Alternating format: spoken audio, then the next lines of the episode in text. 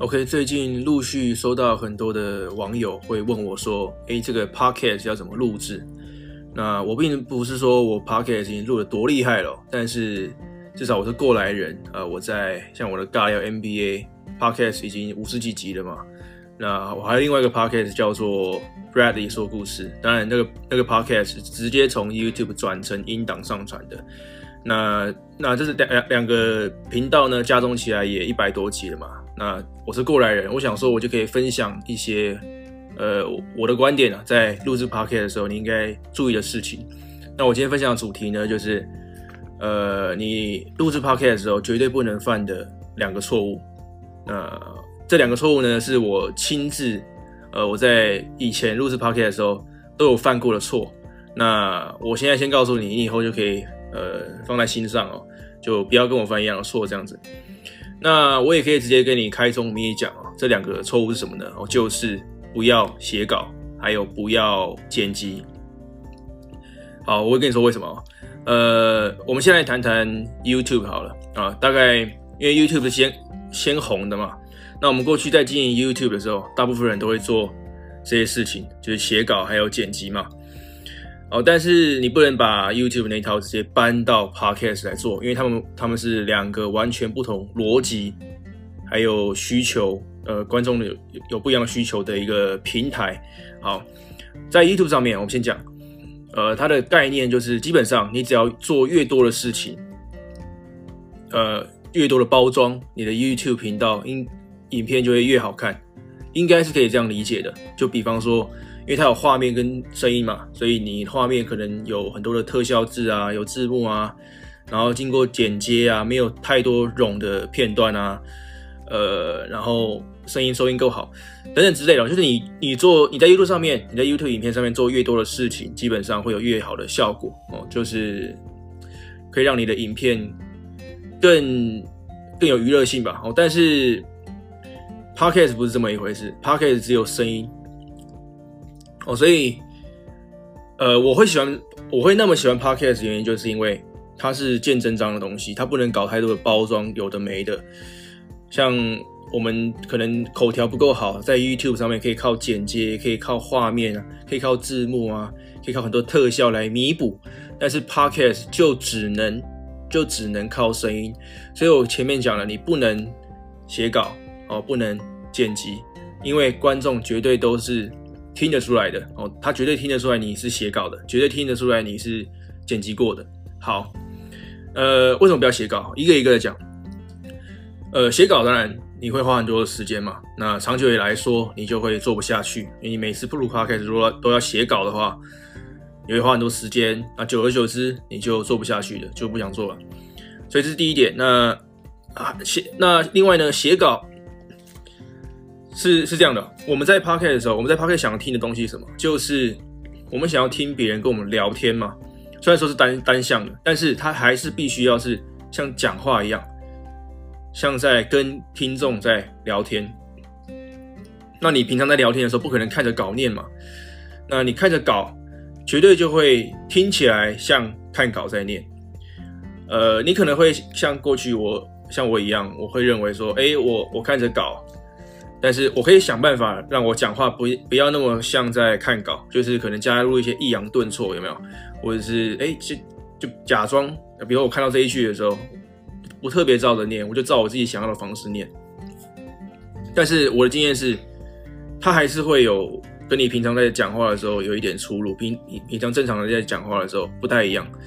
就怎么说呢？像我们一般讲话，其实有很多的文法不正确。不会那么的标标志啊，但是你写稿就会，因为你写文章嘛，就会写得非常的准确。那你在念的途途中呢，就会不自觉的念得太正确，然后那个节奏都很像，就然后又没又没有出现很多的文法上的错误，像我们平常在讲话会很多的文法文法上的错误，但是至少重点是对方听得懂，这是才是重点嘛。就是因为那那个我们那些错误啊，其实是习惯累积，也是一种大家都已经呃公认默认的一种沟通方式，然后也习惯听那种错误的方式，所以反而在说话的时候，我们应该要正常的讲，而不要去刻意去修饰。你去修饰就会很不自然，而且节奏太一致哦。别人就会觉得啊，你讲话很无聊，好像在播报新闻一样。所以哦，不要写稿，要呃正常的讲话。那绝绝对要正常的，因为观众绝对听得出来。好，这是第一点哦，就是不要写稿。那第二点，剪辑呢？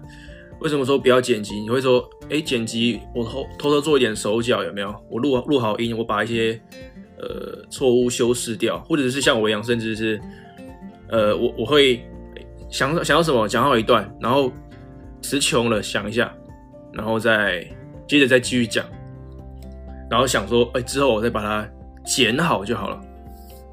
但是我的经验是。其实你在剪辑的时候很难拿捏我们说话的那个停顿必须要多久，那那个是很微妙的。只要你有多一点少一点，人家就听出来好好像是剪辑的。而且如果你中间间隔太久啊，比如说三十秒、四十秒、六十秒，你的前后讲话的语气又不太一样，你知道吗？会差太多，然后人家就觉得啊，这个好像剪辑过的，然后不太自然，听起来不太顺畅这样子。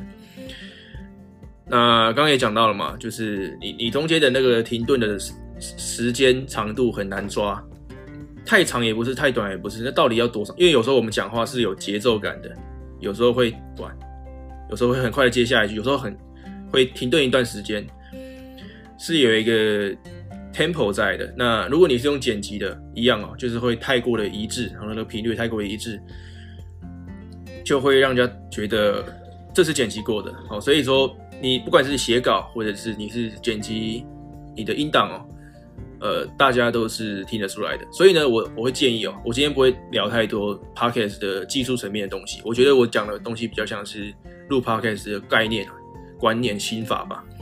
呃，你不要做太多准备，因为我们 podcast 要求的就是直接，呃，直直截了当的那种感觉。那你可以做的事情就是。